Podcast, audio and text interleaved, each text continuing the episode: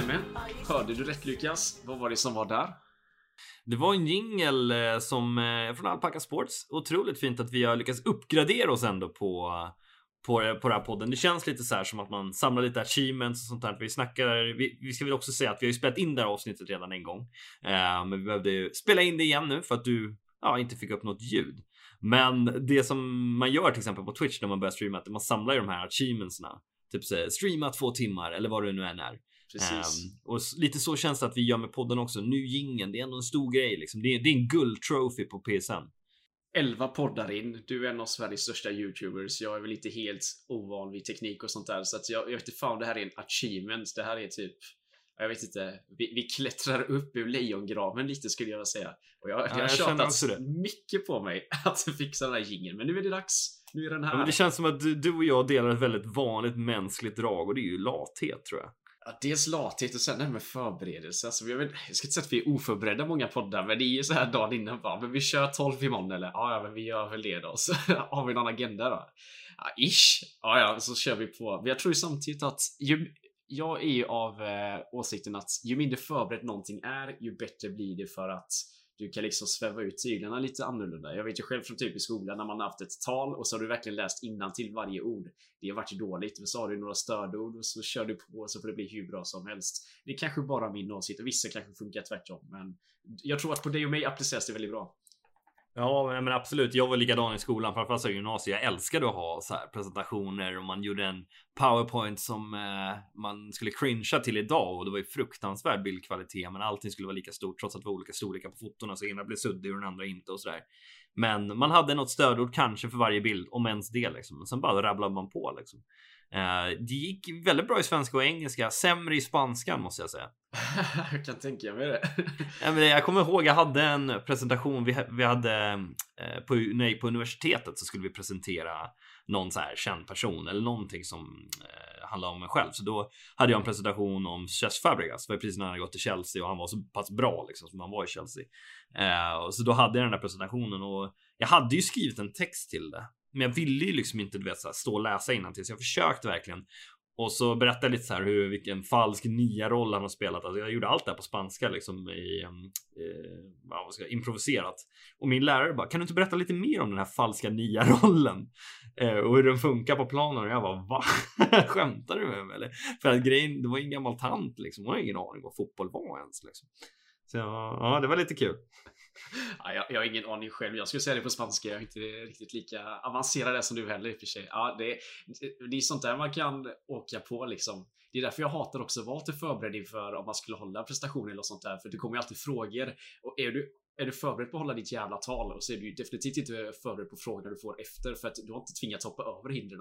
Och sen kommer någon sån här jätte, jättebra fråga liksom. Och jag vet ju själv när jag eh, gjorde mitt kandidatarbete, vilket också är en historia i sig eftersom jag fick lite hybris. Jag läste ju industriell ekonomi och gjorde det på teknisk matematik. Jag kan ju säga att svårighetsgraden på matten där var ju helt sinnessjukt hög. Så där gjorde jag inte mycket nytta kände jag. Men då skulle vi presentera detta i alla fall. Och där hade jag väl lite fördel gentemot mina klasskamrater som var väldigt duktiga på matte. Att de, de kanske inte var så bra med människor, det här sociala då. Så jag fick ändå ta lite täten när vi presenterade. Det gjorde även att jag fick frågorna och jag har aldrig varit ett så stort frågetecken i hela mitt liv tror jag. När de frågar om komplexa formler och sånt där. Så att eh, ja, det, det kan bli lite roliga situationer. Men, eh, det är där sagt, du ska börja prata spanska om falska nia-rollen. Du, jag kan ge mig fan på att det sitter någon där inne som kan 20 språk flytande och har lite sån kunskap och då sitter du verkligen på pottan alltså. De, de har mycket oväntade kunskaper på teknisk matematik på Chalmers alltså. Det, det, kan, det, kan jag tänka mig, det kan jag tänka mig. Så att uh, man, man, får nog vara redo. Man, man ska inte försöka outsmarta folk på industriell ekonomi, är det det jag försöker säga. På industriell ekonomi funkar det, men eh, när du lämnar för teknisk matematik, de öppnar inte munnen om de inte är tvärsäkra på någonting. Det har jag upplevt både en och två gånger, så att uh, undvik det. Hur som helst i alla fall. Stor shoutout till Alpaca Sports och låten Just for Fun som jag faktiskt tycker är, den är väldigt trallvänlig till podden. Jag älskar den och till och med lite Fifa-aktig. Vi pratade ju länge och gott om det igår när inte tekniken ville fungera. Men visst känns det lite som en Fifa-låt i alla fall? Ja men absolut, absolut. Och vi, vi sa ju det igår också att eh, det känns ju verkligen som att Fifa-soundet har förändrats genom åren. Om du går tillbaks till, alltså jag började ju spela Fifa 98 och den här Thumba Wumping tiden liksom. Um, som man, när jag tänker tillbaka på de första Fifa-låtarna och så här riktigt så här elektronisk musik i början liksom. Någonting som du aldrig skulle spela på en fest helt enkelt. Så, sånt var det på de här gamla Fifa innan typ 03. 03 var ett riktigt, riktigt bra soundtrack där de bland annat Complicated med Avril Lavigne. Det var min favoritlåt på den tiden. Varför har du så jävla koll på detta? Jag fattar inte. Nej men därför att jag, jag älskar Fifa-musik. Jag har alltid, jag har alltid älskat det. Jag kommer ihåg du, jag och Ivan hade ju en gamla Fifa-podden som vi körde för en 6-7 år sedan. Då hade vi ju ett helt två timmars avsnitt om bara Fifa-musik. Och nej, det, det var tider. Men det känns ju som att det ändrat lite. Vilken låt skulle du säga att du älskar mest i år? Vilka låtar det som är i år? Jag tycker inte av det. Eh, ja. vilka men, det nämnde vi också igår, för du hatar ju den låten som är på betan. Jag tycker faktiskt den är ganska bra. Vad heter den? Runaway med eh, Half Alive eller något sånt där. Jag tycker den låten är jävligt nice, men det är för att den har samma kodslinga som en annan av mina favoritlåtar utanför Fifa. Eh, sen vad finns det mer för låtar? Eh, Hearts Will Bleed med Janice också, och det är bara för att hon är svensk, får man ju stötta det svenska där. Annars, jag tycker ja. inte, det är inte så många låtar som är dåliga. Alltså jämfört med Fifa 19 som hade ett par riktigt jävla dåliga låtar. Så tycker jag ändå Fifa 20 håller hyfsat hög kvalitet, men det är kanske ingen låt som är så här sätter sig på hjärnan supermycket. Utan det är väl just den uh, Runaway i så fall. Vad känner du själv då? Ja, den enda som jag liksom kan tänka så här när den kommer på och jag får lite feeling, det är Kekalor. Uh, med J Balwin och Major Lazer som kör den. Sen har vi, jag sa ju det till dig också igår, att när man startar upp Fifa och man bara hör Ozuna. Alltså spansk reggaeton-rappare liksom. Bara komma upp i Fifa. Jag blev skitchockad för han har ju så ett jävla speciellt beat. Du känner igen Ozuna om du hör honom. Om du har lyssnat på Ozuna tidigare så hör att det är han liksom. Han, han är ju lite av latinovärldens Markoolio. Om vi, om vi svenskar hör Markoolios röst blir vi också helt loco. Mm, så att eh, Ozona, jag blev väldigt chockad. Däremot så tycker jag inte att det är en bra låt liksom. Han, han rappar väl lite så här lugnt. Det är en liten, ja, det är en sömnig låt skulle jag vilja säga som Ozona är med i år. Men Kekalor, den, den var ju, körde de ju även på, um, på Super Bowl eh, i halvtid där. Ja, alltså det känns inte som en riktig reggaetonlåt för det har inte riktigt det här eh, uppbitet liksom. Ja men Jabawin feature är väl bara på den. Det är väl Major Lasers låt. Ja, jo, visserligen, men när de är med så är det oftast reggaetonbit i alla fall. Alltså det är ju reggaetontakt, men det är inte riktigt. Det är inte klassisk reggaeton. Det är inte se preparat liksom. Nej, det, det är fina grejer. Ja, men det, det, har ju verkligen förändrats liksom. Om man, och du sa det igår, att det är många som har blivit kända via Fifa liksom, som får ett uppsving via Fifa. Eh, det har ju tidigare släppts låtar, till exempel vi sa, vi sa det att The Knights till exempel, den släpptes ju eh, på Fifa innan den släpptes eh, publikt. Precis. Nu vet jag inte om det är så riktigt längre. Så nu känns det som att de plockar artister som är up and going. Förr i tiden var det kanske Alltså det känns som helt okända artister liksom och låtar som verkligen var hitlåtar. Nu är det lite blandat så här, alltså typ att de tar in J Balvin och Ozona. Det de här är ju världskända, kanske inte för alla i Sverige, men alltså. Vi Nej, de, är, de är stora, de är jättestora. Ja, alltså reggaetonvärlden är ju enorm med tanke på många människor som pratar spanska och portugisiska, så att eh, vi snackar liksom Justin Bieber-klass nästan på dessa. Så att, eh, och det tycker jag är små artister som det var tidigare. Fifa då. Eh, så att det är lite tråkigt på ett sätt. Sen tycker jag genren, det är inte riktigt genre som jag gillar heller med den här brittiska hiphopen och jag vet inte vad man ska kalla det. Jag saknar de här gamla eh, typ italienska och spanska indielåtar med jättekonstigt beat med som ändå sjunger med i som typ Poeira och vad, fan, vad, fanns, vad finns det mer? El Buen Salvaje. Ja just det, Buen Salvaje. Fast det är ingen indielåt, det var det är riktigt rockig jävla... Ja men det är ju en indielåt, det är ju indie-rock. Det ska jag väl säga. Det där bandet är ju ett riktigt så här nobody band. Men det är ett jävla skönt så här. Du vet när de visslar i refrängen liksom. Jo precis. Man, man hänger riktigt med på den. Så den borde ni kolla upp. Jag kommer inte ihåg faktiskt vilket Fifa den var ifrån. Men jag vill säga Fifa 10. Någonstans där omkring är de. I alla fall. Och, ja, jag skulle tippa på det också. Det är samma som typ mm. Robin som ändå haft med en låt ju som jag, vet inte om någon har hört den utanför Fifa, men hon har ju en låt som heter Bum Like You. Jag tycker den, Jag lyssnar ju oh, är Fifa 08 va? Ja, precis. Eller, ja. Jag lyssnar sönder den låten verkligen. Jag, säger, jag hittar den inte någonstans, för det var innan Spotify-tiden och sådana här grejer liksom. Men ah. nej, jag har aldrig sett henne performa den eller höra någon annan liksom typ sjunga på den. Men det är, stor låt inom Fifa och Robin är ju extremt stor artist. Så det, det är många sådana här små guldkorn som gömmer sig. Ja, det finns ju många tidigare. Jag nämnde ju Avril Lavigne då, då eh, från, eh, från Fifa 2003. Nelly Furtado hade väl Dynamite? Nej, Miss Dynamite kanske den artisten hette. Jag blandade ihop dem. Nej, nej, nej. Du menar från 03? Nej, 02 tror jag den låten är med. Nej, nej. Dynamite, det är 03. Det är 03. 100% på den. Och det, det är inte Nelly Furtado, det lovar jag. Nej, jag, jag är ledsen för tangentljuden här men jag måste... Vad Jag heter har ju för låten? fan soundtracken. Låten heter Dynamite. Den heter Dynamite med bindestreck mellan varje bokstav. Ja, precis. Ska vi se. Nej, jag får inte, jag får inte ens upp vilken låt det är här. Det är Fifa så- 03 här, det är Miss Dynamite ja, som vi, Ah, som vi sa. Jag fick upp Tayo. Cruz här. Det är definitivt inte Tayo Cruz i alla fall. Ja men om man kollar på Fifa 03 här liksom så här. Eh, du har Played Alive med Safridou. Alltså vilken jävla dänga det är och den. Jag trodde inte att folk hade hört den låten, men jag kollade upp på så här nostalgilista någonstans och då var den med där. Och jag bara, vad i helvete? Alltså det händer flera gånger. Jag vet ju typ.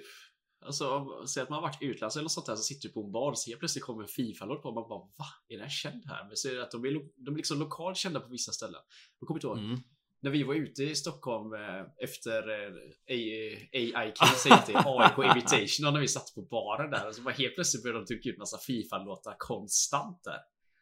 Vad, var vad i helvete? Det var rätt kul faktiskt. Då Ja. hade de ju dragit på en Fifa-lista bara för att vi var ett Fifa-gäng. Vi var de enda gästerna på restaurangen skulle sägas. Ja, det, innan corona, men det var coronastämning där typ. Ja, men precis. Pre- Precis, det kändes lite så. så. Det finns ju några riktigt fina dängor. Liksom. Jag har ju lyssnat på Fifa 17 soundtracket rätt mycket.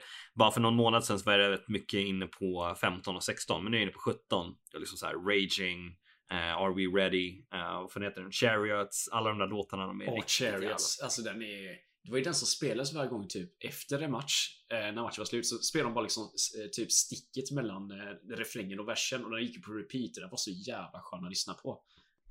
Ja, den är riktigt bra. Framförallt så gillar jag så här eh, slutet på efter andra refrängen. Så tycker jag det, det är det bästa delen av låten. Men, men, men.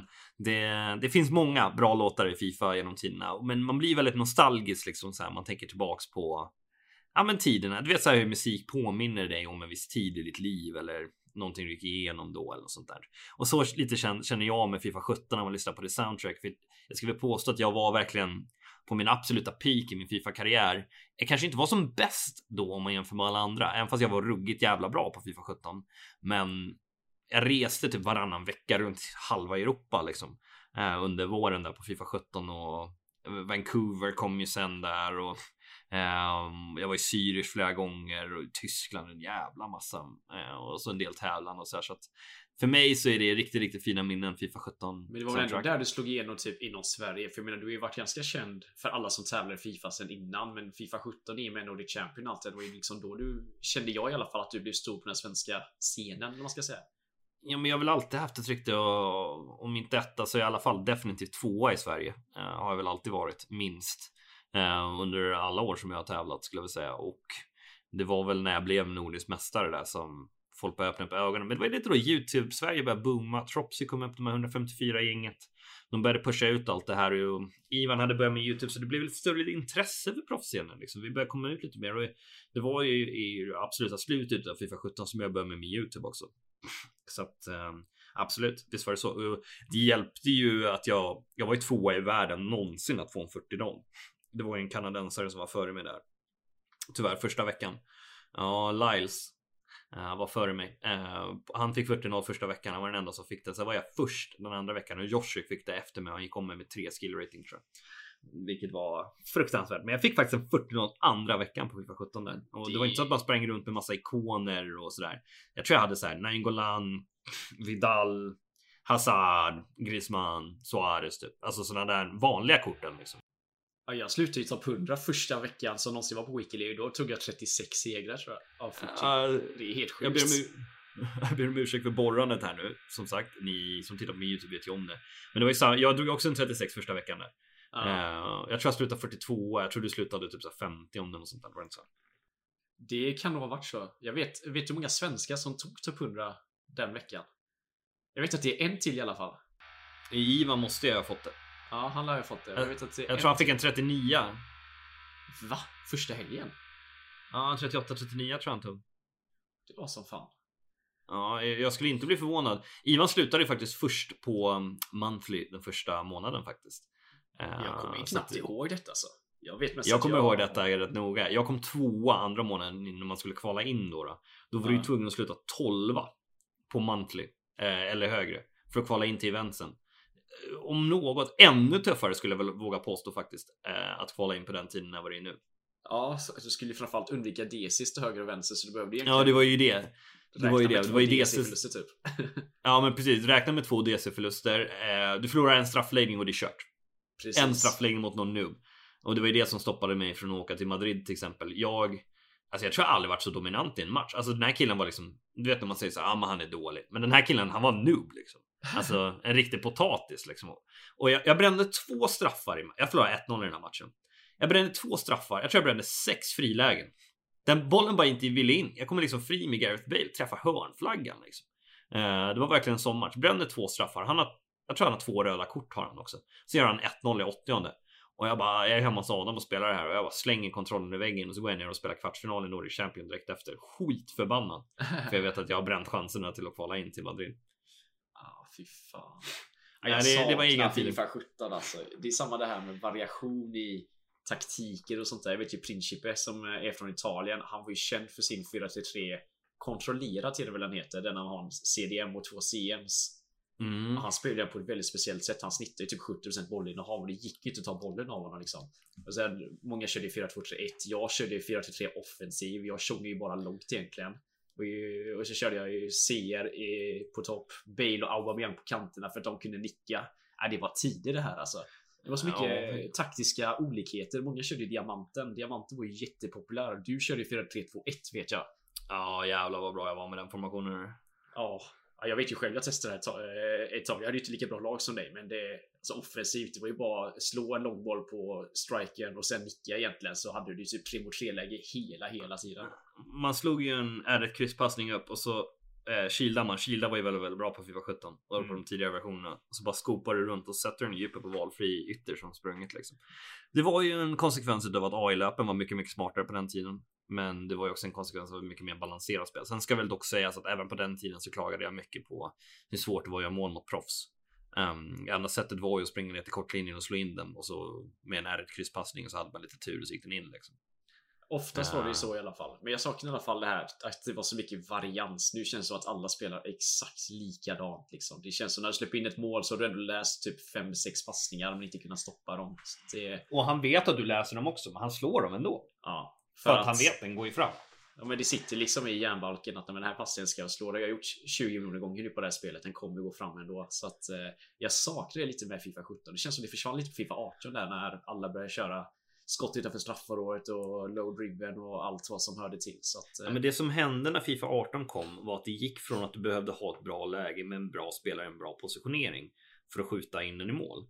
När Fifa 18 kom och det har varit kvar tills nu det är att du spelar upp den på en forward. Du tar en touch i sidled och skjuter.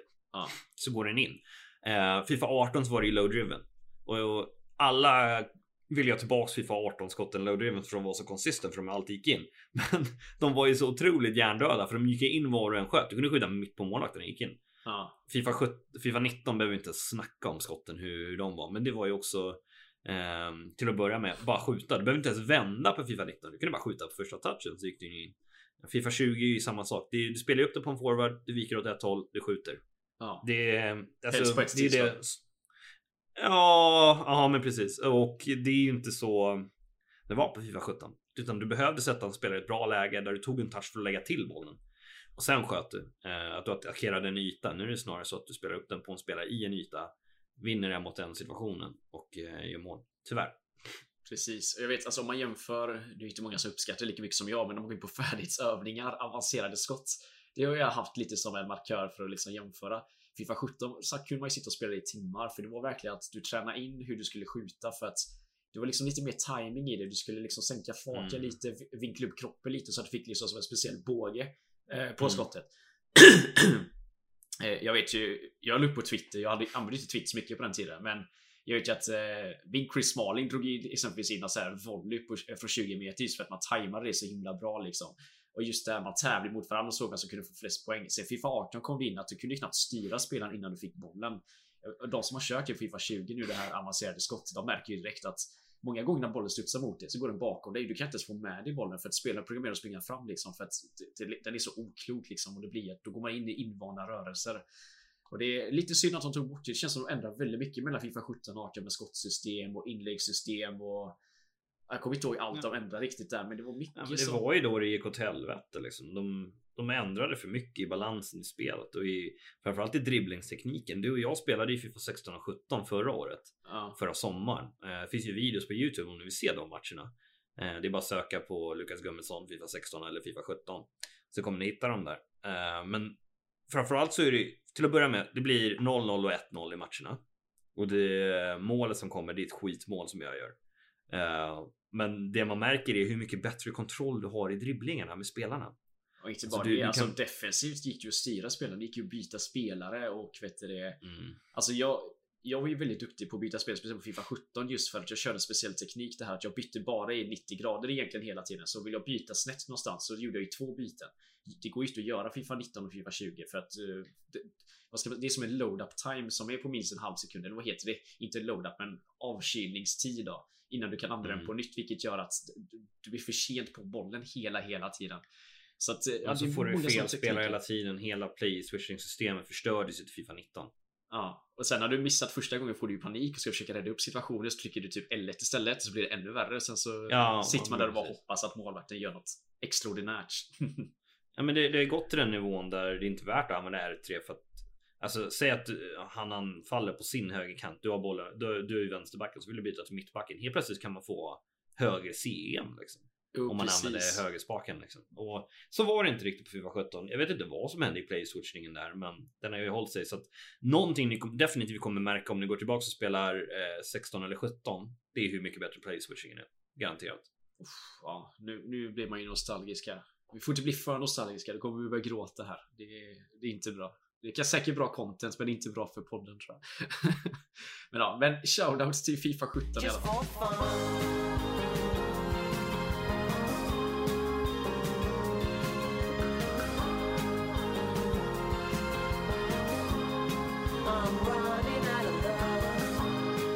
Men, men nu är det ju tyvärr så att vi spelar i Fifa 20. Jag älskar ju att spela Fifa 20 för tillfället. Jag tycker att det är väldigt kul faktiskt. Men du på din stream under förra weekendligan väljer då alltså live att avinstallera spelet bara direkt medan jag sitter i en weekendlig match. Vad hände? Jag satt ju inte mitt i en weekendlig match men eh, nästan. Nej, jag, vet- jag vet inte vad som hände. Det, det rann över för mig helt enkelt. Nej, alltså. Det är väl ingen hemlighet att jag tyckte att spelet är ganska tråkigt just för att det går så långsamt och sånt där. Och Jag tyckte väl ändå förra helgen var, alltså det var väl ändå helt okej att spela, men det var ändå väldigt segt.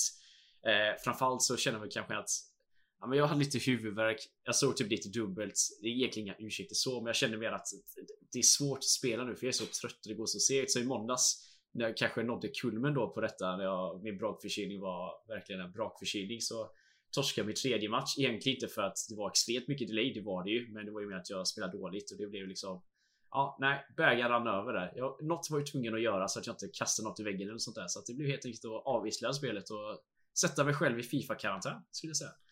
Det såg nog mer dramatiskt ut än vad det var. Ja, alltså du är alltid på mig när jag säger någonting ödmjukt. Men Lukas, nu får du fan skärpa dig. Jag kände lite samma sak, för jag satt ju och kollade på din stream. Jag satt och spelade Football Manager och kollade på din stream. Och jag märkte av en så här hopplöshet liksom i din ton. Det var liksom så här, folk bara, "Ja, men nu tar du 30 men du ligger ändå 15-0 eller vad det låg. Liksom. Ja, ja. Ehm, du låg ju, ja i alla fall 14-0 eller sånt där låg du. Och du bara, nej jag är för dålig. Liksom. Nej, det kommer, inte ske, det kommer inte ske boys. Jag är för dålig. Det var liksom den tonen genom hela, vad är det som har hänt? Det ger inte mitt självförtroende utan det är nog snarare att jag vet inte, så jag har känt mig hängig så det har väl snarare med det att göra att jag eh, Du vet, man har ju perioder och det antar jag att du skriver under på också, du vet när man känner sig typ alltså, oslagbar verkligen. Du känner att det finns inget som Ja. stoppar mig för att allt bara flyter på. När jag låg 15 så kände jag att visserligen vinner jag de flesta matcherna ganska enkelt här men möter jag någon bra spelare här, jag har inte kontroll på det jag gör. Det känns som att jag är typ en halv sekund efter och att Eh, jag sitter och nyser, ögonen typ, jag vet inte, jag ska inte säga fladdra men jag, jag känner mig, jag känner mig liksom inte bra så fysiskt sett så att därför kände jag att men det här, det här kommer inte hålla liksom. Sen så kände jag att alla förluster jag tog skulle jag ju vunnit matcherna men det var just det jag menade liksom att jag, jag är inte det här vad ska man kalla det, det här stadiet där jag känner mig oövervinnlig eller där jag är oövervinnlig. Då hade jag vunnit de matcherna enkelt. Som exempelvis i december när jag tog 30-0 liksom.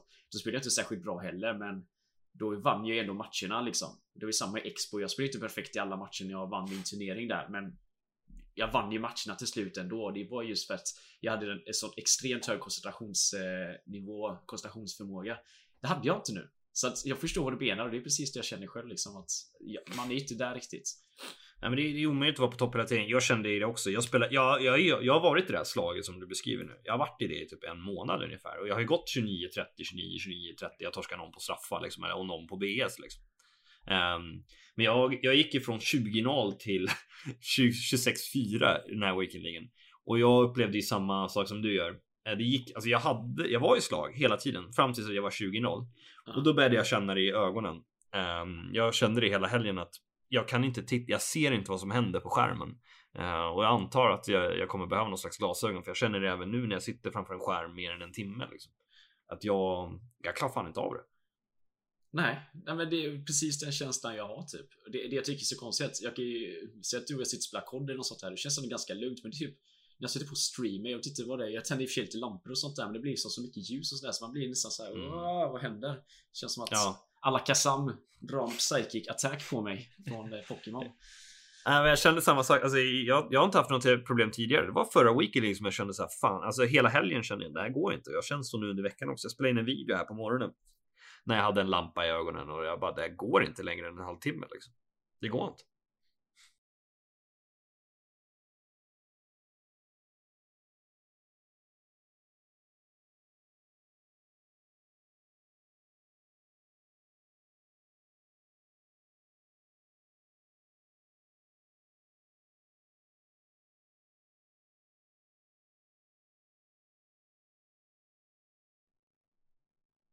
Nej, i mitt fall, jag tror det har lite med allergi att göra också, för jag känner av det ganska rejält. Jag har känt av det senaste månaden typ att eh, liksom ögonen rinner och vet du det, jag varit lite andas och sånt där.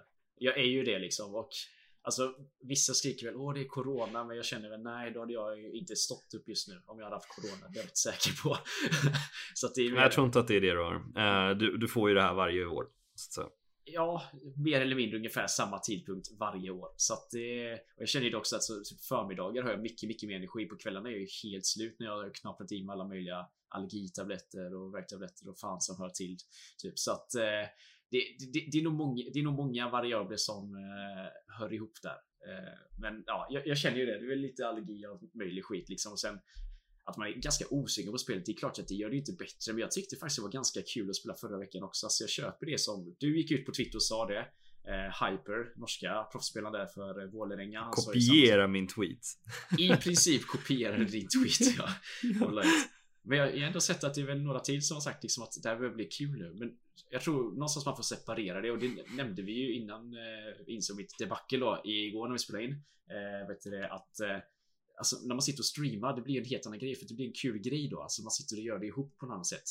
Sitter du ensam och spelar det här spelet, jag tror inte många klarar av det liksom. Det är, man tappar ju allt hopp till slut, men det blir så kul när man sitter och streamar och får ihop det. För det blir som att om du förlorar en match bara Men fan vi har kul ändå liksom och det är annat positivt. Jag känner i alla fall i min chatt att Alltså om vi håller på att förlora en match, alltså folk säger ju till mig nu får du fan skärpa dig. Det är klart du vinner detta liksom. Nu vet jag inte riktigt hur det är din. Jag har för mig att det är lite annorlunda för dig, men Nej, nej, det har förbättrats väldigt mycket på senare tid det är faktiskt. så pass. Ja, jag har fått väldigt, väldigt mycket positiv feedback på senare tid, så det är skitkul. Mm, för det känns som att eh, ja, men alltså det, det är mycket som pushas istället för jag, jag har sett lite hur det har varit i andra communities så där är det väldigt, väldigt negativt. Så fort någon ligger under så går folk in och liksom trycker ner personen och sånt där. Men det, det kanske börjar vända, speciellt i Sverige så känns det som att man, man går in och vet du det, ja men du stöttar istället. Och det blir, alltså, du tar ju förluster på ett mindre dåligt sätt. Det var samma när jag gjorde min lilla rage quit eller när jag avinstallerade i söndags liksom. Folk satt ju bara och skrattade och satt och diskuterade med mig istället liksom. Och så satt jag och spelade andra spel och folk sen, satt ändå kvar och kollade fast jag inte ens spelade Fifa längre liksom. Och det, Mm. då, ble, då blev det ju kul. Jag hade ju, alltså när jag stängde av så kände jag, fan. Det var inte så jävla farligt det här. Jag får väl spela Fifa nästa helg igen då.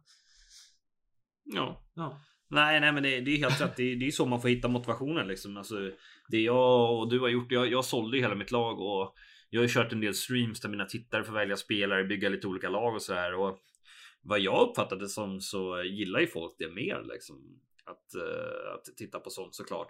Eh, att se lite olika typer av lag, känna att de får vara med och bestämma liksom i vad man ska göra liksom. Alltså, jag skulle ju till exempel välja ett mittfält för Milan past and present. Och det är inte helt enkelt kan jag lova dig. När du har Sedorf, Hullit, Rijkaard, eh, Kaká, vad fan har du mer? Gattuso och du får bara ha två, tre stycken liksom. Alltså, Då att folk får vara med och välja där. Jag tror att det är skitkul att man kan bygga någonting tillsammans. Man ger tillbaks lite. Man får folk att känna ett värde av att titta på dig snarare än att det är liksom så här mi, mi, mi. Om du förstår vad jag menar. Jo, precis. Jag blir också jävla triggad när du byggde ditt Brasilien-lag.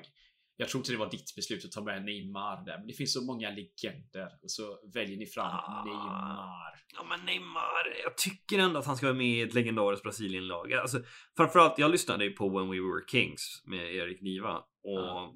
från Brasilien VM 2014.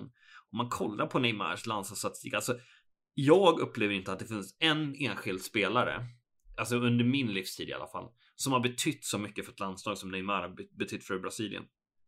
Nej, alltså jag, jag har inte exakta statistiken framför mig. Jag vet ju att han öste in mål. Han är väl en bra bit över 100 landskamper redan om jag inte helt fel ute.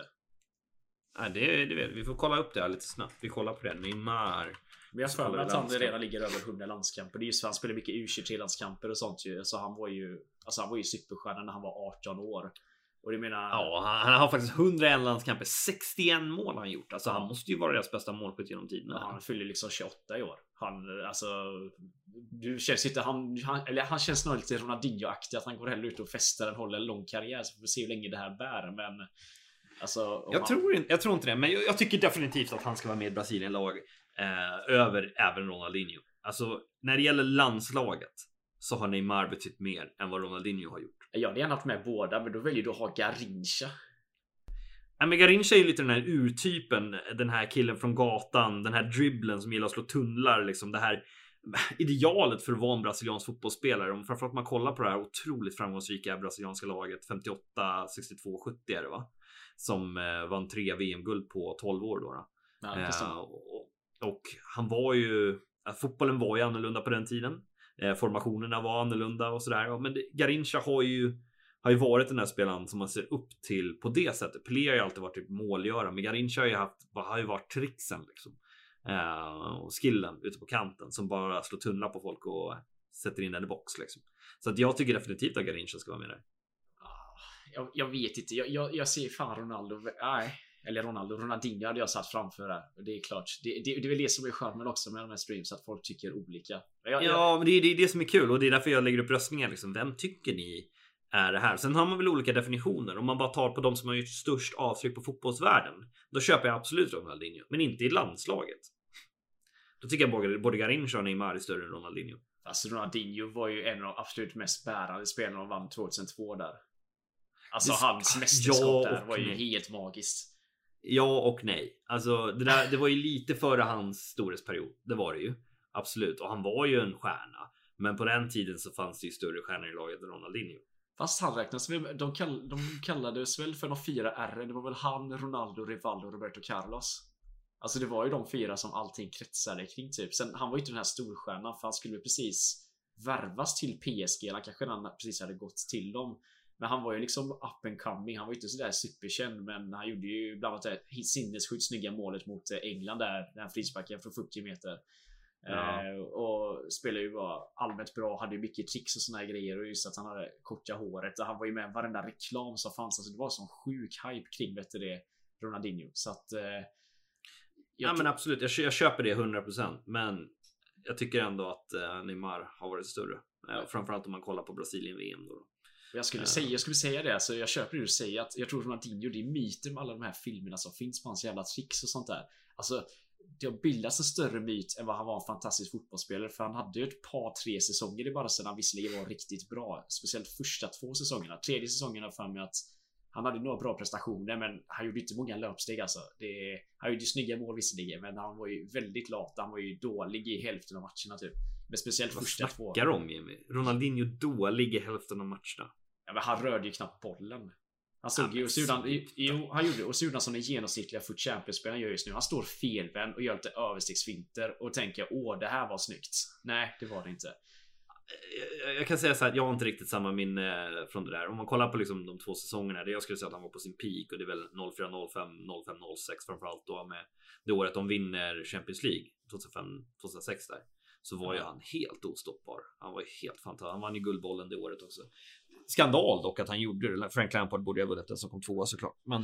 Ehm, ja, han kom ju tvåa. Gerard kom trea har jag för mig. Men eh, Ronaldinho på den tiden var ju helt ostoppbar. Men det var inte bara att han var så pass bra på planen utan det var ju hela hans stil liksom. Eh, med glädjen liksom och hitta tillbaka till glädjen i fotbollen. Där finns ju mycket paralleller att dra till Neymar.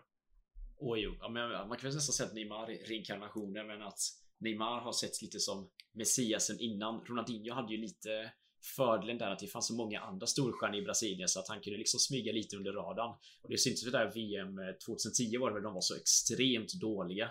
Alltså, då märktes ju de inte hade de här bärande storstjärnorna utan det var ju liksom, vad heter han, anfallaren där? Eh, Luis eh, som spelade i Sevilla. Luis Fabiano. Han var ju liksom Mm. deras stora spelare. Kaká var ju totalt genomröten. Jag kommer inte ihåg vilka de hade på innermittfältet. Men det var ju... Ja, de tappade ju sin gyllene generation där precis. Precis, och det gjorde ju att Ronaldinho, han, var ju då det märks att okej, han kanske inte är den här superbärande spelaren som han en gång var. Men Neymar har ju verkligen burit allt vart han har varit. Han har ju någonstans hållit upp värdigheten för brasilianska landslaget som kanske inte hade varit så omtalat idag. De hade inte alls varit lika framgångsrika eller lika roliga att se på. Nu känns det som att de börjar få upp en bra generation igen. Nu ska någon tacka lite Neymar för, för att han har fått upp glädjen och så kring spelet. Det känns inte som att de får upp de här supertrixarna eller framförallt det som jag tycker har kännetecknat Brasilien. Det är de här stora fysmonstren som ändå kan liksom springa och dribbla. Typ Adriano. Han var ju helt sinnessjuk när han var som bäst liksom. Ja, men du pratar, om, du pratar om 2010 där. Det är ju precis mellan de två riktigt bra generationerna. Jag skulle säga Brasilien 2014 hade en riktigt, riktigt bra generation. Förutom striken då. då. De hade ju... De hade ju liksom... Fric, eh, han, de hade ju liksom på, bara på vänsterbacken hade de ju de kunde välja mellan eh, Marcelo och eh, Filippo Luis. Filippo Luis som var helt galen på den tiden. Högerbacken, de var Maicon eller Dani Alves. David Luis Thiago Silva i mittbackslåset. Två världsbackar på den tiden. Hade de till och med en tredje vänsterback som du blev petad? Jag kommer inte ihåg vem det var nu bara för det. Vi har för mig att de till Fan, ja, och de hade någon som var riktigt jävla bra som också blev petad. Jag tror att de hade en tredje där också. Ja, inte visst. på vem det är nu bara. Just det, högerbacken. Det var väl i och för sig Maicon hade väl tappat sitt sting lite där så jag har för mig att han inte var med va? Eh, jo, han spelade, om jag inte minns fel så spelade han matchen mot Tyskland där. Men eh, Dani Alves var ju bättre såklart. Eh, även om han också var inte, jag ska inte säga att han var på dekis, men han var ju inte i sin prime. Ehm, men de hade ju ett otroligt lag. Men det var ju Neymar som skulle göra allting. Liksom. Jag rekommenderar att ni går in och lyssnar på When We Were Kings. Men vi kommer ju tillbaka till min poäng och det, är att ni, det jag sa var att Neymar före Ronaldinho och du verkar ju hålla med mig nu. I betydelse ja. Nej men alltså Neymar är väl en av mina stora inspirationer. Jag tror att många som har sett mig spela FIFA genom åren, och jag är inte lika trixig längre, men jag har ju innan har jag ju sprungit runt och trixat alltså alldeles för mycket än vad man borde kanske. Jag har ju hellre gjort en snygg fint än gjort ett snyggt mål på spelet. Och nästan all inspiration jag har fått till att lära mig finta har ju kommit från att se de här gamla Neymar-videorna när han spelar i typ Santos. Han gör ju helt sinnessjuka grejer. Han gör ju liksom det här windmill-finten som finns i hockey egentligen. Typ lägger eh, pucken på ena sidan av försvararen, slår den bakom honom, lyfter klubban över honom som en väderkvarn liksom. Han gör det på fotbollsplan mellan två stycken och chippar in den. Och såna här helt sjuka grejer liksom. Så att jag kan, ju- jag kan inte utesluta det. Det var Garincha i så fall som jag tycker är...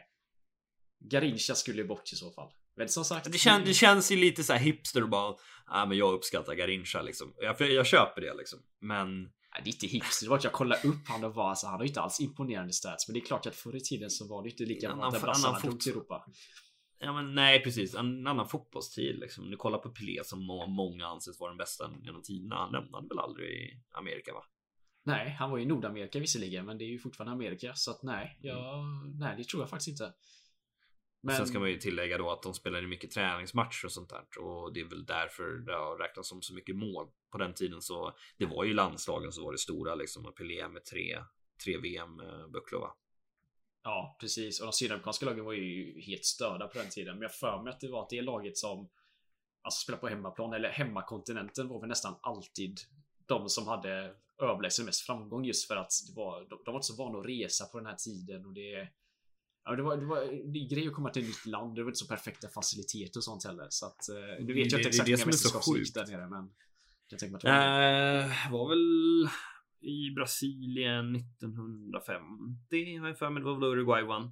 Och, men det var ju i Sverige 1958 VM. Det är helt otänkbart idag. Men då man har ju sett bilder från Brasiliens trupp när de reser, alltså via båt från Brasilien till Sverige. Och fatta hur svårt det är att hålla formen på Du kan inte spela med en jävla boll på den här båten som säkert tar en månad minst liksom. Och resa. Eh, med. Men de hade ju så här gymnastik, stång, sänger och sånt där som de tränade på. Det är ju riktigt legendariska foton. Och Pelé var ju ha 17. hittat eh, någon liten yta att köra kvadrater på. Det ska man inte Ja. Ja, det, det, det, alltså, det finns en bok som jag har läst som heter Inverting the Pyramid. Eh, som handlar om fotbollstaktik och historien.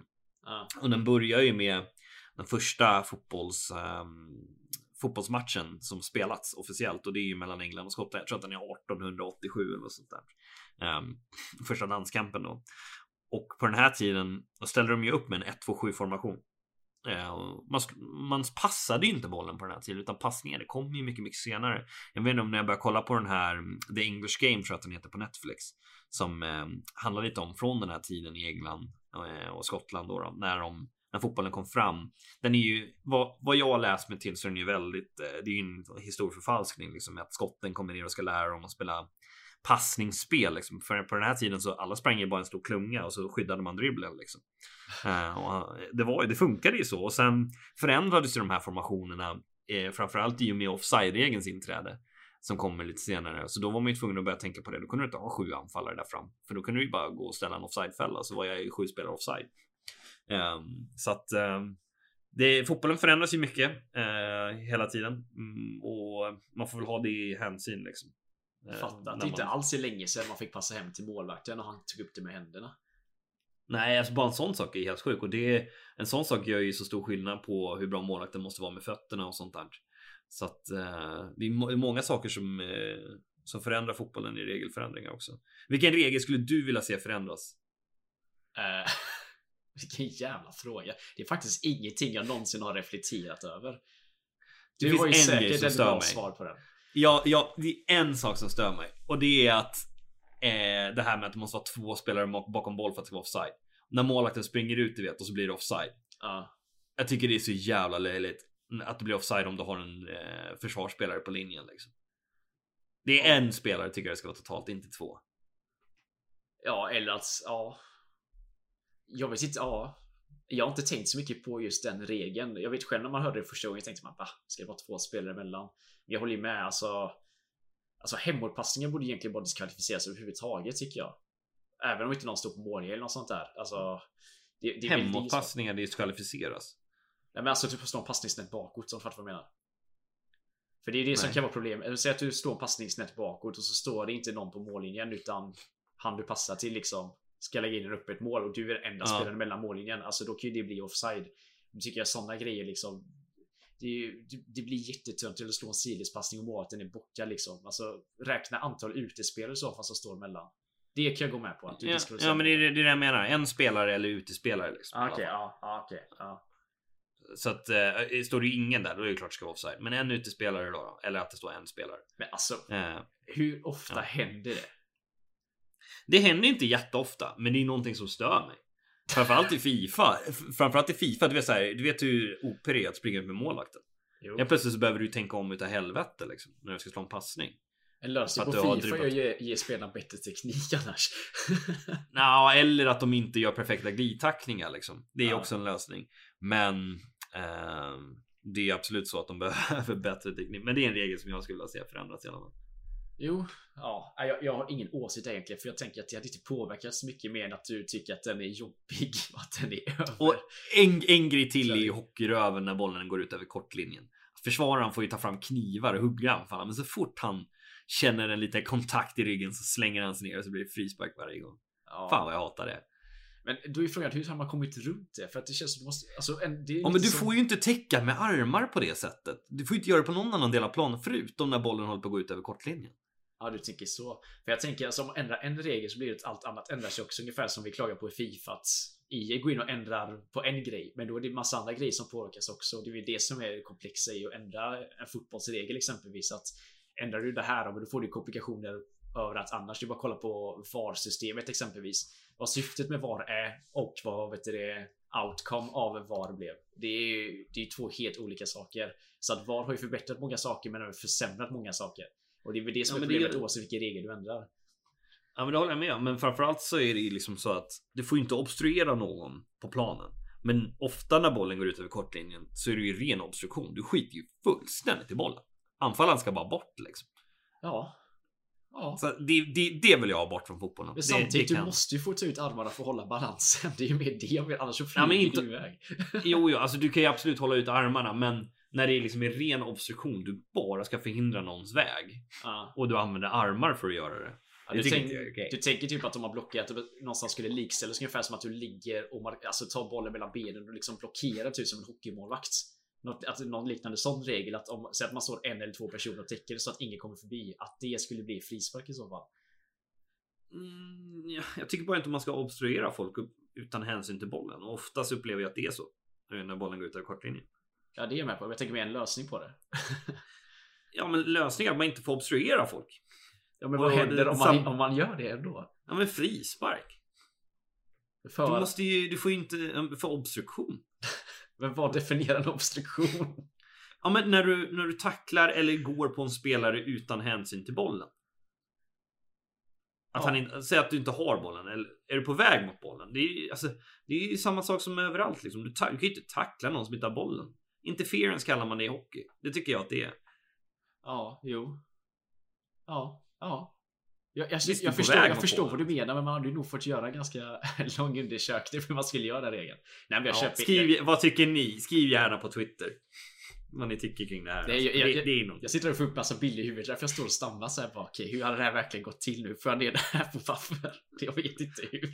Men jag köper det du säger. Det, det är lite spelförstörande och det är allt sånt vill man ju bli av med på något vänster. Det är liksom att det kommer att leda 1-0 åttonde minuten. Men det står ju fem pers nere och flaggan och täcker boll sen. Och det är på gott och ont spelförstörande. Inte så kul att se på även om det är en effektiv taktik. Ja, men det är ju en annan grej om du bara står där. Men drar ut hockeyröven liksom. Det är en annan grej. Men det är ju samma sak bara att du gör det ensam. Då är det nästan en prestation om du ensam lyckas göra det. Nej, men jag, jag, jag fattar ju helt vad du menar. Det, det känns helt onödigt. Det är just att du kommer inte runt heller liksom. Och att, Det går ju inte att ta den. Nej, och det är som du säger. Alltså, du kan ju putta omkull anfallsspelaren utan större problem om han bara rör dig. Ja. Det, det är ju det som är problemet. Det ska ju vara en jämn kamp liksom oavsett vem som har bollen och såna här grejer. Då kan jag ju Mm. tycka exempelvis att om du, om du bara lämnar bollen ute och gör någonting, liksom, att det blir typ som passivt spel eller något sånt där. Du måste göra en aktiv rörelse och så. Men det, det är så svårt att sätta en regel på det också. Det är, handboll är ju den högst godtycklig den regeln. Nu är väl de flesta överens om hur den ska vara, men samtidigt, det är ju minst en gång per match känns det som där kommentatorerna inte håller med domaren om det är passivt spel eller inte. Ja, det, det, den är ju ganska svår. Mm. Eh, Och jag tänker att det hade blivit något liknande här i så fall. liksom. Du kan ju anfalla normalt i en minut, men tar du 20 sekunder på dig när du leder med en boll, liksom, när det är tre minuter kvar, då jävlar kommer handen upp. Liksom. Ja, det blir väldigt kontextbaserat och det är just det att hur har man löst det här utan att göra det för kontextbaserat? Ja, det, det är en intressant diskussion visserligen. Jag, jag har ingen lösning. Jag har inte lösning på världsfreden heller. Jag har inte lösning på många problem tror jag. Men just det problemet var fan svårt. Ja, Men- vi får se hur det går. Men om vi nu pratar om, du är ändå inne lite på regler här och såna här grejer. Jag har ju faktiskt skrivit upp en punkt här som, eh, när vi ändå pratar lite gamla Fifa och sånt här. Konkreta saker som vi vill ska försvinna från spelet och ska läggas till. Och då har jag dragit upp som exempel här. Fifa 18 var det väl de förde in någonstans i mitten av spelet att du kan se motståndarens markör exempelvis när du eh, anfaller. Fy fan. Fy Eh, fan vad jag hatar det. Timed finishing, målsförflyttning och så vidare. Har du någon särskild funktion du skulle vilja ta bort eller lägga till? Jag har en liten story faktiskt som jag skulle vilja dra när det gäller motståndarens markör. Och det Passa kommer från, på, herregud. Eh, eh, det kommer från SM-finalen Fifa 13. Eh, Mm. Det är El Clasico. Det är Lucasinho mot Boras Legend. Jag var rätt övertygad om att jag skulle vinna den finalen för jag kände mig rätt het. Jag hade vunnit den. Jag, jag vågar säga än idag om den hade varit på Playstation. Jag hatade ju den här jävla Xbox-kontrollen. Oavsett vad. Eh, Ivan hade hittat en bugg i spelet där du höll L2 och slog ett inlägg. Och när du gjorde det och inte kontrollerade mittbacken för att nicka bort inlägget för att markera, för på den tiden så höll du in R1 för att eh, sätta lite press och så försökte du manuellt markera folk i boxen. Precis. Men det, om folk inte gjorde det, då frös försvararen så du kunde bara fritt nicka in den. Så att det Ivan gjorde då, för vi spelade ju offline på den här tiden, så man, man såg ju markören men den andra eh, hade. Så Ivan, han satte ju det där i system att han så fort du inte styrde mittbacken i straffområdet, slog han in bollen i box direkt. Han lyckades inte få det att fungera mot mig, men Ivan argumenterade för att det var skill att kunna se om datorn pressade dig eller om du manuellt pressade dig. Jag menar ju på att han bara försökte bugga spelet liksom. Eh, snarare än att det var någon skill i det där. Och jag har stört mig som fan på att folk ser min markör. För att jag, jag vill jag vill kunna få motståndarna att tro att det är datorn och sen snabbt kunna byta så som det var på Fifa 17 till exempel. Man snabbt byter till den spelaren som är närmast bollen så tar bollen. Så att det, jag vill ha bort motståndarnas markör definitivt och det, det var rätt sjukt på Fifa 17 också för att man hade inte den. Men när du kom till eventsen, då fanns den och det störde mig som fan. Eh, timed finishing får gärna vara kvar. Eh, jag tycker, skulle nästan säga att de får gärna göra det lite bättre till och med än vad det är just nu. Målvaktsförflyttning tycker jag är ganska perfekt balanserat. Eh, målvakten är ju inte balanserad, men målvaktsförflyttningen är balanserad. Um, jag tar gärna tillbaka till gamla taktiksystemet, uh, men det är ju hela den där taktiken är rätt kopplad till till allt annat i spelet. Det som är nummer ett på min lista, det är ju att de måste göra R1 pressen bra igen. Uh, de manuella, eller vad ska man säga, second man contain som de kallar det. För förr i tiden så kunde du pressa någon med bara två spelare med snabb switchning och använda R1. Nu är R1-pressen totalt värdelös. Jag skulle säga att den gör försvararna mer passiva om något. Japp. Um, och AIn, vilket gör att du blir så otroligt beroende av att AIn ska pressa åt dig via en inställning. Så istället för att du manuellt pressade förr i tiden så blir du beroende av att sätta på lagpress eller press efter bolltapp eller konstant press eller de andra grejerna. Och det gör att det blir mer AI. Så att det de försökte göra var ju att ta bort AI från spelet genom att ta bort den här R för de menade på att det är ingen skill att bara hålla in R men det har blivit mer AI på grund av att man måste ju använda ännu mer AI så att säga. Eh, och det tror jag, pratat om det här tidigare för mig. Ja. Och det här har jag hållit fram, men folk fattar ju inte det här tyvärr. Um, Och detta leder faktiskt det- till en sak till om jag får avbryta lite. Pay to win. Mm. Ja, Mm. och det är ju precis. Och när AI styr så styr eh, de bästa spelarna eh, bättre än dina spelare. Så att eh, när lilla Timmy där och det, det de faktiskt har gjort nu i senaste patchen att de har dragit ner staminan som dras när du sätter på lagpress. Vilket gör att eh, du kan i princip spela ännu mer utan matcherna med en lagpress på som i princip markerar allt och alla automatiskt eh, i laget. Och så, och så fort du rör någon manuellt då försvinner ju markeringen. Men de flesta gör ju inte det så att du får en perfekt press om du drar på den här lagpressen. Ehm, och det krävs ingen skill mer än att du trycker på en knapp. Men förr i tiden så behövde du pressa manuellt. Mm. Eh, och ehm, som sagt, har du, ett, eh, har du ett bättre lag så blir det ju ännu lättare såklart. Har du en Kanté Team of the Year så kommer han vara helt jävla magisk i det här. För han kommer ta upp rätt position liksom. Men Och ta bollen automatiskt framförallt. och ta bollen automatiskt. Jag märkte det till exempel med Lothar Matthäus Prime som jag spelar med nu. Jag spelade lite här i morse och han är, han är ju galen på det där till exempel. Så att ehm, tyvärr, det är din number one på min lista. Vad tycker du? Ja, eh, nu har du läst lite till från min lista på förslag eh, så att jag tar väl och svarar på samma saker i princip. Eh, Motståndarnas markör, jag håller ju med dig. Jag tycker väl att nu i och för sig en av mina fördelar då var just det här överraskningsmomentet att jag var så snabb på att byta spelare och styra flera spelare samtidigt.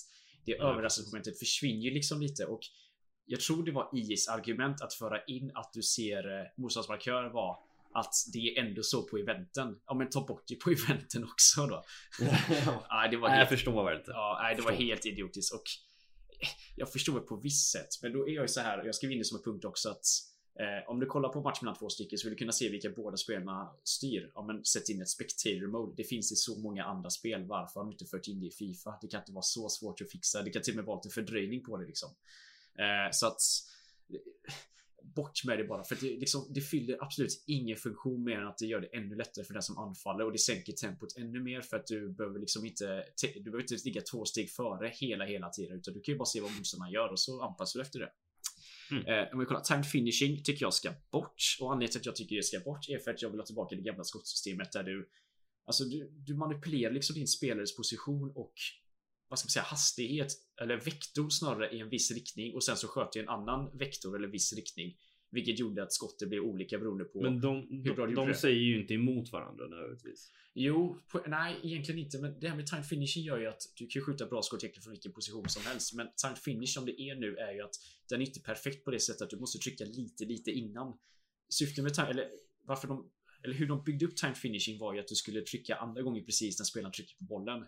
Vid FIFA 20 ska du trycka lite, lite innan i och med att, att man ser lite input delay. Och det frångår ju hela, hela syftet. Och just att på det här spelet så är det så svårt att beräkna när de ska skjuta och sådär för ibland tar de en extra touch, det blir en konstig animation och det går liksom inte att förutse utan det känns som att det är helt random i princip. De enda gångerna det är, du verkligen kan beräkna time finishing det är om du ska skjuta boll eller nicka. Eh, och då tycker jag att istället för att det time finishing eh, som det varit på inlägg exempelvis innan som jag var väldigt duktig på. Det var att du använde R2 L2 för något som kallas för super cancel. Det har försvunnit lite nu på Fifa. Då kunde du ta en ny position och sen så valde du när du skulle nicka. Nu ska du göra det, sen ska du trycka en gång och när du trycker första gången på nicka då vet du det. Då bestämmer du när spelarna hoppar upp i luften. Och då är det svårt att bestämma kraft och timing och såna här grejer så att timingen som ändå finns lite i spelet den försvinner ju så jag tycker bara det ena borde finnas. Lång utläggning. Jag tror inte alla förstår vad jag menar men jag tycker fokusera mer på att man ska ha rätt position och timing när du trycker bara. Att eh, tryck så sent som möjligt. Det, det räcker tycker jag för nu måste du trycka i förväg och då förstör du hela animationen. Eh, målvaktsförflyttning ska bort. Och den enkla anledningen att jag tycker att Nej, det, det, blir för mycket randomness och påverkar inte så mycket målet ändå. I så fall som det var på Fifa 18, du kunde trycka in högerspaken var det väl, så kunde du trycka målet gick lite mot bort till stolpen. Och i så fall att Mm. göra målen lite bättre, då tycker jag det systemet är lite bättre istället. Eh, taktiker på D-pad, gamla eller nya systemet nämnde jag, eller hur taktiker överlag ska fungera. Jag var inget fan av något av systemen. Jag tror det här systemet som är nu hade varit bra ifall vet det man hade nerfat AI och sånt där. Men jag gillar det gamla systemet där du egentligen hade flera taktiker att välja på. Det var kontringar, bollinnehav, hög press och långbollar egentligen. Eh, Ja. och, och det var liksom man kunde tweaka dem lite, men det tycker jag var perfekt för att du hade dessutom fyra mentaliteter så det blev liksom 20 olika taktiker. Nu kan du välja fyra. Det är plus att AI gör så mycket åt det. Så att, nej, det gamla systemet gillar jag mycket, mycket bättre. Andra Du sa ju nyss att du inte gillar något av dem. Vad sa du? Du sa ju innan du började utläggningen så sa du att du inte gillar något av dem. Så att jag, jag menar då att det inte är någon större skillnad på dem. Eller att jag inte Okej, ogillar... Men, jag men vet, du gillar det mycket, mycket bättre, det gamla. Vad fan pratar jag om? Jag vet inte. Jag menar, jag menar då att det är inget av dem som är perfekt egentligen. Men det gamla systemet, eller det jag menar att jag inte gillar var det som hände på Fifa 18. Det var att folk gick in och ändrade taktiken ändå. Som satte typ ett i djup och såna här grejer. Om du bara hade haft de här fyra standardtaktikerna. Ungefär som att du bara kan, du kan inte customisa din information. Tycker att du ska kunna customisa din taktik heller. Utan ge liksom sample-taktiker som alla måste köra med. För då är det ingen som kan utnyttja och skapa buggar i spelet. För det är ju det som händer till slut och sen så blir det så här tråkig Fifa för de backar hem hela laget sådana här grejer. För att bli av med det så måste man bli av med custom tactics i mitt tycke i alla fall. Eh, andra press är ju du och jag ganska överens. Jag saknade ju det här eh, att man du sprang upp med en spelare på vet du det mot en ytterback exempelvis. Sen bytte du bort den spelaren och tryckte in andra press. Så kunde du trycka upp en till spelare och täcka. Och på så sätt kunde du styra två, tre spelare samtidigt och liksom press, understöd, samla upp laget. Alla de här Precis, precis som riktigt försvarsspel går till. Och så funkar det inte nu. Utan du styr en spelare, trycker in andra press det oftast en helt annan spelare som springer upp än den du tänkte skulle springa upp. Det sjukaste är till exempel om någon springer runt på kanten och man tar mittbacken och så vill man att ytterbacken ska pressa och så håller man in r och så börjar han jogga liksom så att han inte ens springer tillbaka. Ja, eller ännu värre att din andra mittback börjar springa upp för att spelet räknar ut att han är närmast. Så helt plötsligt har du ingen som täcker mitten och bara... Nej, det är, den är så katastrof. Alltså. Ja. Sen det som jag nämnt här med skrivit fel då i punkterna. Manuella passningar som på foot. Då menar jag manuella passningar som på PES då såklart. För på PES har de en funktion. Och det är att jag kommer inte ihåg om det är L1 eller R1 du håller inne. Men om du trycker in en av de här knapparna så blir det eh, manuellt. Och med manuellt menar jag ju då att du styr riktningen själv och du bestämmer kraften själv. Som det är idag på Fifa så kör ju alla, de flesta i alla fall, assisterat system vilket gör att du trycker på kryss och du styr ungefär åt en riktning så kommer spelet välja ut en spelare som står närmast den här riktningen och välja en perfekt kraft egentligen utifrån situationen. Eh, Och vinkel. och vinkel, precis. Eh, Problemet med detta är ju som sagt det som är med AI nu att du kan slå en enkel tremeterspassning men så räknar spelet ut att han blir pressad och då blir passningen dålig. Eh, fastän du tycker att den ska gå fram 10 gånger av 10 men spelet bestämmer ibland att eh, passningen ska gå lite snett eller något sånt där. Och det du kan göra då är att du kan slå en passning lite lite bakom din spelare för då kan du själv styra om man ska backa eller gå framåt så nu bestämmer du inte det själv. Ibland vill du slå på en spelares högerfot, ibland på en spelares vänsterfot. Och då kan man ju på Pesto trycka in R1 exempelvis och styr du passningen åt höger eller vänsterfoten och du väljer själv kraft om det ska vara en hård passning eller lös passning. Ibland vill du slå en lös passning så att han direkt kan slå en långboll eller sådana här grejer. Och det hade jag tyckt varit väldigt kul moment just för att variera lite och skapa ännu mer variation. Och framförallt ge det lite, lite bättre passningsspel för de som är skickliga på att använda manuellt då. Och sen har jag nämnt Spectator Mode, men det nämnde jag lite innan. Spectator Mode hade varit så himla nice att ha just för casting och vet du det. Ja men framförallt för att få bort den här satans markören i försvarsspelet som bara förstör. Mm. Ja, jag håller, jag håller helt med kring allt det. Ja, vad kul. Håller vi med varandra? Då får vi tacka er för att ni har lyssnat på det elfte avsnittet utav Hörna. Vi har svävat iväg lite, vi har pratat musik, eh, vi har pratat eh, Brasiliens landslag, vem som verkligen är störst och eh, andra pressen. Eh, det är lite vitt spann, men det blir ofta så, Jimmy, eller hur? Det är ju det. Och vi får be, eller jag framförallt får be lite om ursäkt att det här blir en dag sent. Eh, teknik är inte min grej. Det är det egentligen, men vi låtsas att det inte är min grej. Eh, jag tror extra tråkigt för Lukas då som hade mycket energi igår och var lite sur på mig. Eh, Mm. Med all rätt. Men eh, jag tycker det blir bra ändå. Och jag vill avsluta med en speciell shoutout då till Alpaca Sports. Vi kommer länka deras låt i beskrivningen och deras låt Just for Fun som jag tycker är en perfekt jingle. Gå in och lyssna på dem för guds skull. De har riktigt sköna låtar som jag tycker är fifaktiga. Missa inte det. Nästa vecka ser vi till att ha det klart till på torsdag. Låter det som en deal Lukas? Det låter som en deal. Grymt. Då hörs vi då. Ha det gott. Ciao, ciao.